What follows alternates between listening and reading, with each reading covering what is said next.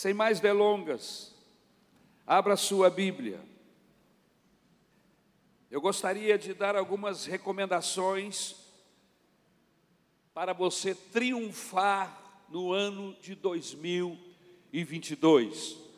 Algumas dicas para quem deseja triunfar no ano de 2022.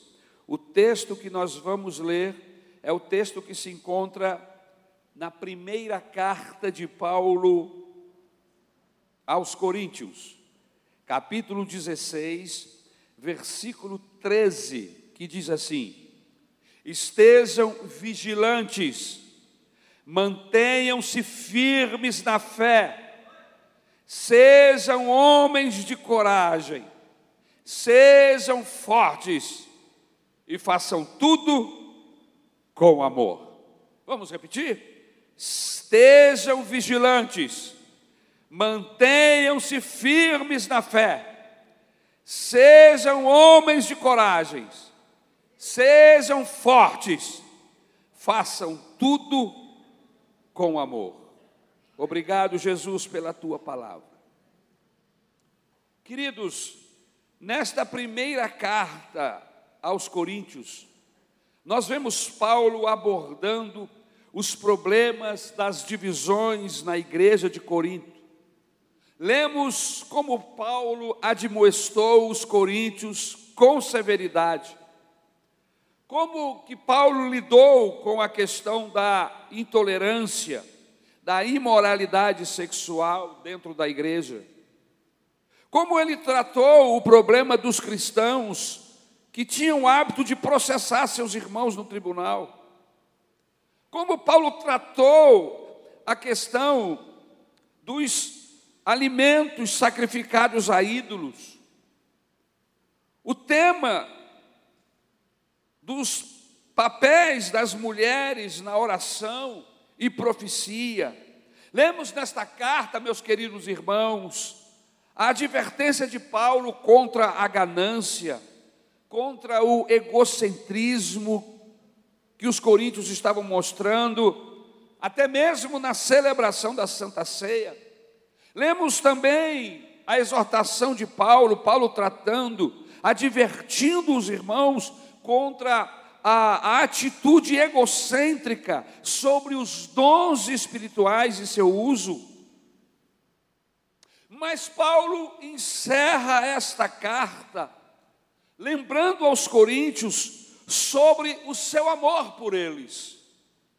E assim, queridos, nós vemos as últimas palavras de Paulo, palavras de encorajamento aos coríntios, palavras estas para que eles estivessem atentos, permanecessem firmes na fé, que viessem a agir como homens, que fossem fortes, e tudo quanto viesse em suas mãos, que eles fizessem sempre com amor. Paulo nos ensina, meus queridos irmãos, na carta aos Coríntios, para imitá-lo na conclusão da sua carta. Mas ele é claro, ele está, ele é claramente, ele pede às pessoas que o imite, claramente, imitar o seu modo de vida. E ele exemplificou de que maneira nós poderemos imitá-lo. Já que ele falou a verdade para eles em amor, com todos esses problemas e dificuldades que a carta aos coríntios, que os coríntios tinham, e ele tratou desses assuntos com firmeza, com hombridade, mas também com amor, que também esses irmãos, os coríntios, que também a igreja deveria tratar as questões com amor, com hombridade, com honra.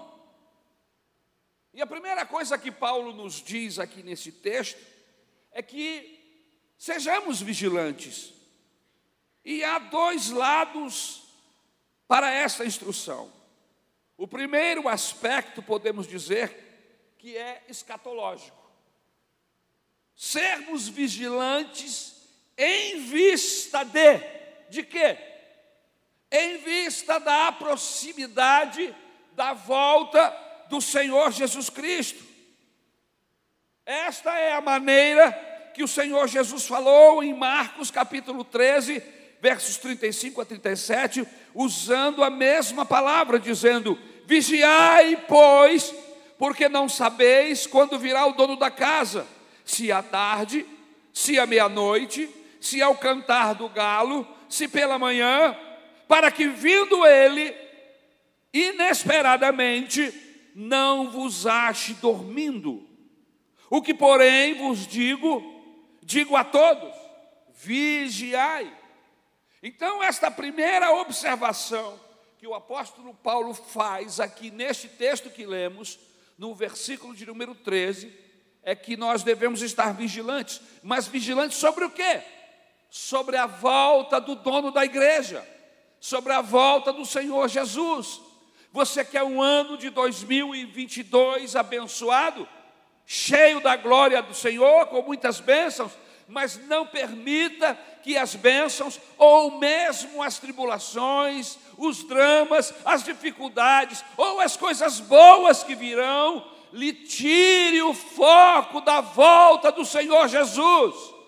Ele está para vir buscar a igreja a qualquer momento. Sede vigilante, vigiai. Na parábola das virgens sábias e tolas, em Mateus 25, o Senhor Jesus conclui com a advertência: Vigiai, pois, porque não sabeis o dia nem a hora. Versículo 13. Então, quando Paulo diz sede vigilante, em parte, ele está querendo nos chamar a atenção para estarmos acordados significa esteja preparado para o retorno de Cristo, para o final de todas as coisas que está por vir. Fique preparado. Não seja como aquelas virgens insensatas lá da parábola, que não estavam preparadas para a vinda do noivo. Leva esta vida no conhecimento de sua impermanência aqui neste lugar. A qualquer momento eu posso ser arrebatado. Não importa onde eu esteja ou o que eu estou fazendo. A Bíblia diz que primeiro virá o toque da trombeta, e em seguida o brado do arcanjo, e aí em um abrir e fechar de olhos, nós seremos transformados e arrebatados. Os que estiverem mortos ressuscitarão primeiro, e juntos subiremos para perto do Senhor. Por isso, esteja vigilante, atento, porque a qualquer momento você pode ou não ouvir a trombeta, porque eu acredito que quem vai ouvir a trombeta é só quem está preparado, irmãos. É só quem subirá que vai ouvir a trombeta. O mundo não vai ouvir trombeta nenhuma. O mundo só vai sofrer o desaparecimento de milhares de pessoas. Mas essa vigilância não se limita a guardar atentamente a vida do Senhor Jesus. Isso também significa estar em guarda contra os ataques do mundo. E o apóstolo Paulo tinha uma mensagem semelhante para os Tessalonicenses quando ele escreveu a carta, é, primeira carta aos Tessalonicenses, do capítulo 5, de 6 a 8, que ele diz assim: Assim, pois, não durmamos como os demais, pelo contrário, vigiemos e sejamos sóbrios. Ora, os que dormem, dormem de noite, e os que se embriagam, é de noite que se embriagam. Nós, porém, que somos do dia, sejamos sóbrios, revestindo-nos da couraça da fé e do amor e tomando como capacete a esperança da salvação. Em outras palavras, precisamos permanecer vigilantes. É quando não estamos vigilantes, quando nos tornamos complacentes em nossa caminhada cristã, quando nos esquecemos de que estamos envolvidos em uma batalha, é justamente nesse momento que caímos. Em 1 Pedro, capítulo 5, versículo 8, Pedro tem a mesma mensagem: sede sóbrios e vigilantes. O diabo, vosso adversário, anda em derredor como leão que ruge, procurando alguém para devorar. Se não estamos alertas, se estamos distraídos, nos tornamos presa fácil para o inimigo. Se perdemos nosso foco, se nossa atenção para nossa tarefa ao longo da vida, nosso compromisso com Cristo vacilar, ficaremos para trás. Seremos engolidos. Por isso, esteja atento, esteja alerta. Em segundo lugar, o apóstolo Paulo, na sua carta aos Coríntios, no capítulo 16, verso 13, ele diz: sede vigilante. Sede vigilante em quê? No quê? No casamento. Não abrindo espaço no seu coração para outra pessoa que não seja o seu cônjuge. Cuidado com os joguinhos com o cônjuge de outras pessoas. Às vezes eu vejo pessoas fazendo joguinhos, brincadeiras, que às vezes cabe ao casal, mas não entre você e uma mulher e um homem que não é sua, que não é seu. Cuidado com isso. Pode ser o início para um processo de adultério. Você precisa estar vigilante. Cuidado com as suas amizades. Seja criterioso com suas amizades. Não faça como o rei Josafá, que se tornou amigo de um inimigo de Deus. Eu, eu vejo às vezes pessoas honrando seus amigos, mas esses amigos são inimigos de Deus. Como é que eu posso ter como um amigo pessoal que vai à minha casa uma pessoa que é inimiga de Deus?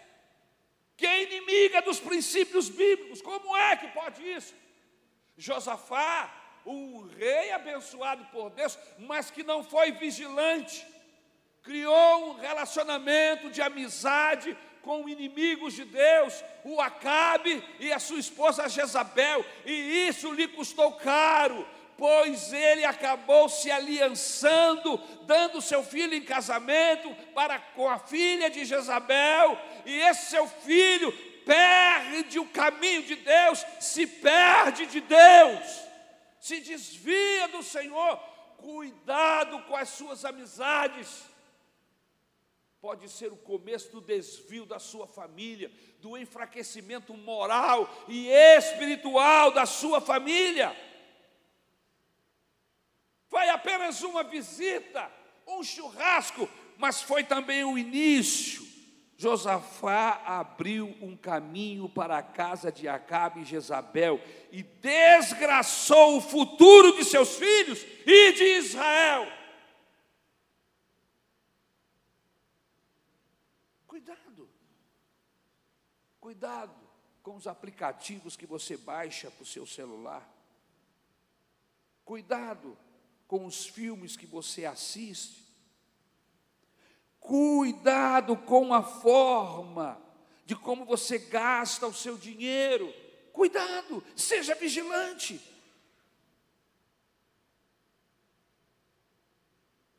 Tenha cuidado com as pessoas. Cuidado de como você trata as pessoas. Irmãos, nós não somos deste mundo. Nós somos de uma, de uma outra cepa. Nós somos de Jesus. E eu vejo nos nossos dias uma falta de respeito da parte das pessoas, umas para com as outras. As pessoas perderam a educação com as mídias, falam qualquer coisa, são grosseiras, não tem mais freio, não tem mais filtro. Irmãos, nós somos de Deus, o que sai da nossa boca não pode ser arma para ferir ninguém. E muito menos os nossos, a esposa, o marido, os filhos. Honre seus pais, honre seus filhos Escolha as palavras para falar a eles, a elas. Seja educado, seja respeitoso, honre aqueles que devem ser honrados. Mas Paulo continua nos orientando. Sede firmes na fé. É o conselho que ele nos dá. É o conselho que ele está dando, terminando a carta aos Coríntios. Sede firmes na fé.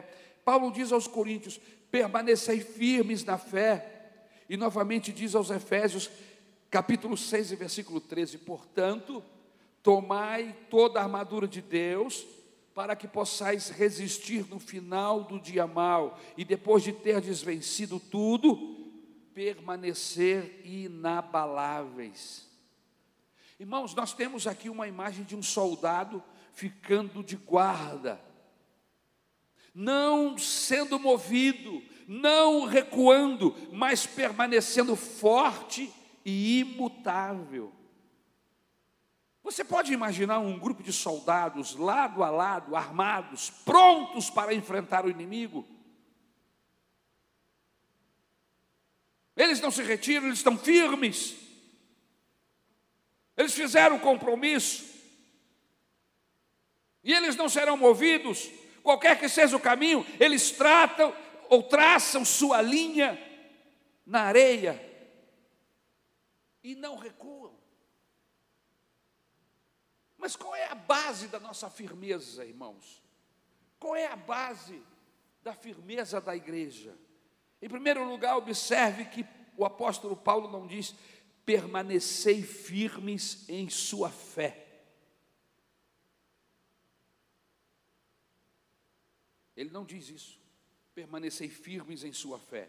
Ele não está dizendo aos coríntios e a nós que tomemos posição em algo subjetivo, em algo dentro de nós mesmos, mas ele diz: permanecei firmes na fé.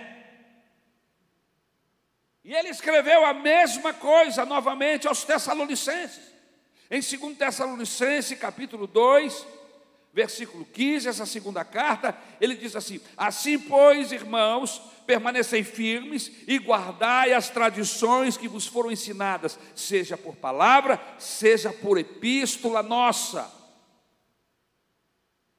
Então a mensagem de Paulo é: fique firme, Fique firme na fé, significando, fique firme no conteúdo da fé, fique firme na palavra de Deus, fique firme nos ensinos que você já recebeu. Segure-se firmemente a instrução que você recebeu.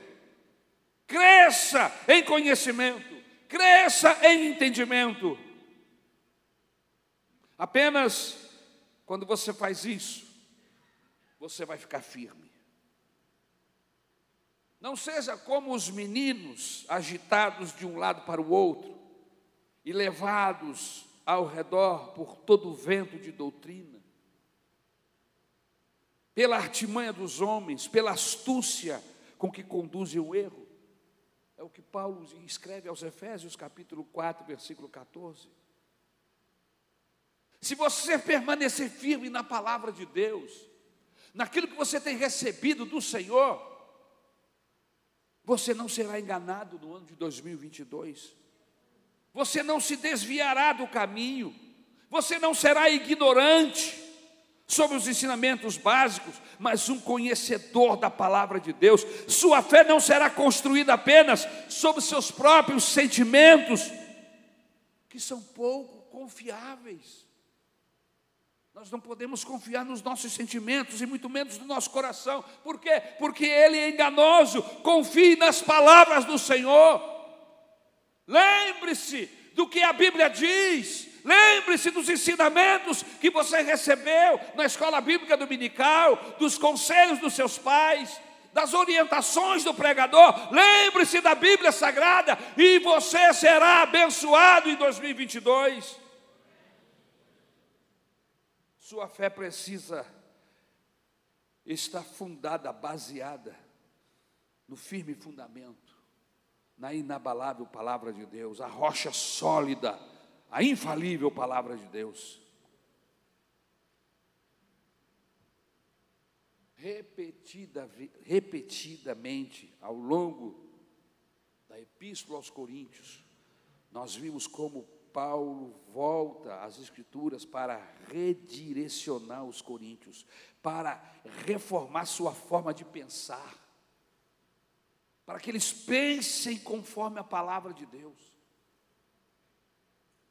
A minha mãe sempre me falou ali: pense certo, para que você viva certo.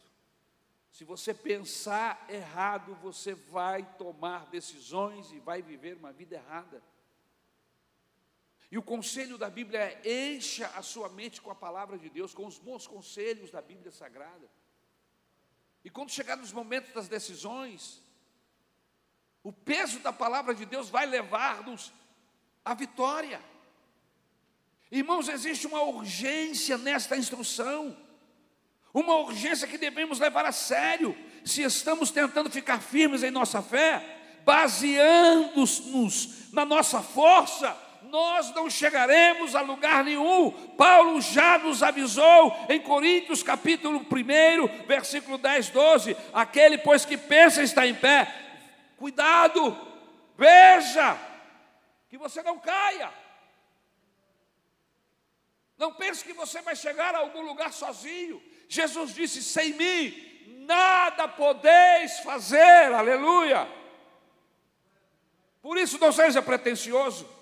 Fique firme e fique firme na fé. Somente quando isto acontecer, nós teremos a capacidade de trabalhar contra o inimigo que muitas vezes atua dentro de nós, a natureza pecaminosa. Somente firmes na fé vamos poder resistir aos inimigos de fora, esse mundo pecaminoso e ao próprio Satanás. Queridos, nós somos assaltados pelas dúvidas, somos atacados pelas heresias, pelos sofismas. Pastor, o que é sofisma? Sofisma significa um pensamento, uma retórica que procura induzir você ao erro. E essa retórica, esse pensamento, às vezes é apresentado com lógica, e às vezes até com algum sentido e você só tem a capacidade de perceber que é um sofisma, que é uma palavra maligna para desviar você, se você estiver firme na palavra de Deus. Enquanto você estiver ouvindo o sofisma, o Espírito Santo já começa, o antivírus de Deus começa a trabalhar no seu coração, e você já resiste a essa palavra do inferno. Mas em terceiro lugar, o apóstolo Paulo chama a atenção daquela igreja para que sejam homens de coragem. Essa palavra é só para homens e não para mulheres? Não. É uma figura retórica que significa seja corajoso, que significa não seja infantil, conheça as suas responsabilidades Traduzindo para os nossos dias, deixa de mimimi. As pessoas estão muito mais abertas para o mimimi, para besteróis, para coisas pequenas, do que para coisas maiores. Esteja aberto para o perdão, esteja aberto para ouvir, e se não valer a pena, não entre, não compre essa briga, seja maduro. É isso que ele está dizendo. Seja homem, seja maduro, não seja infantil. Não brigue por carrinho, não brigue por bobagem, como acontece com as crianças. Eu tenho, você não tem. Plau. Eu vejo pessoas agindo assim. Situações que poderiam ser administradas com maturidade, com inteligência, com sabedoria de Deus é conduzida às vezes, irmãos, ao escárnio, levando as pessoas a, a se odiar. Tenha disposição para trazer palavras de cura, palavras de sabedoria. Esta manhã nós ouvimos um, uma bela introdução sobre o que é sabedoria. Peça a Deus sabedoria do céu, para que você seja homem, homem no sentido de maturidade, seja homem, seja maduro. Assim como a liderança cristã é oposto da liderança mundana, muitas vezes baseada em compulsão e em forças de armas. Irmãos, a masculinidade cristã é uma virtude que significa mostrar maturidade suficiente, confiança suficiente, coragem suficiente. Para quê? Para não insistir nos seus próprios direitos. Somente quando estamos vigilantes, somente quando permanecermos firmes na fé, nós podemos nos portar, como diz o texto mais antigo, varonilmente. Somente quando somos maduros é que podemos assumir a responsabilidade por nossas ações. Somente quando somos maduros podemos entender o efeito que nossas ações têm sobre as outras pessoas. Quando somos crianças espiritualmente, nós não percebemos.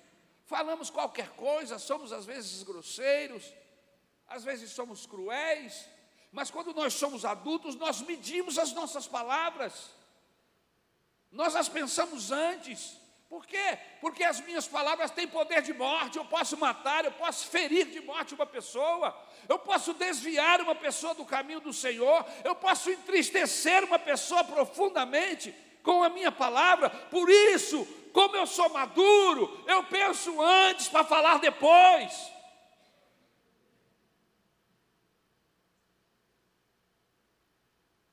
Tenha coragem de dizer não para o sexo ilícito. É preciso ter coragem.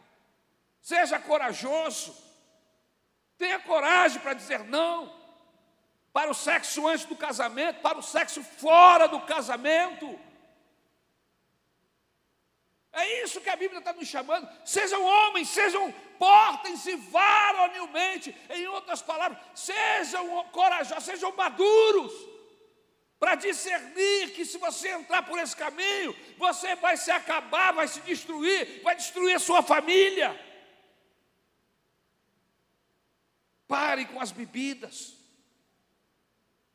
pare com as drogas. E quando eu falo de drogas aqui, eu sei que, que não existe pessoas aqui na igreja que estão drogados, não é isso, mas eu estou me referindo ao vício, e não, é, não são apenas as drogas que nos viciam, Existem outras coisas que nos viciam, como por exemplo, TV, celulares, mídias sociais, cinema. As pessoas não, não desfrutam mais da presença um do outro. Eu vou pro, às vezes eu vou a uma lanchonete, a um restaurante, as pessoas estão sentadas, não estão conversando, cada um com o seu celular. Perdeu o relacionamento, isso acontece dentro da nossa casa. Isso é vício. E gente de Deus não pode ter vício. Nós temos que ser maduros o suficiente para saber usar essa trozoba aqui com inteligência. Ele é teu servo, não é você que é servo dele, não. É, é, é o celular que é teu servo, é ele que serve você. Mas para isso é preciso ser maduro. E Paulo está dizendo: seja maduro. Cuidado com os convites ao pecado. Tenha coragem para dizer não às propostas indecentes.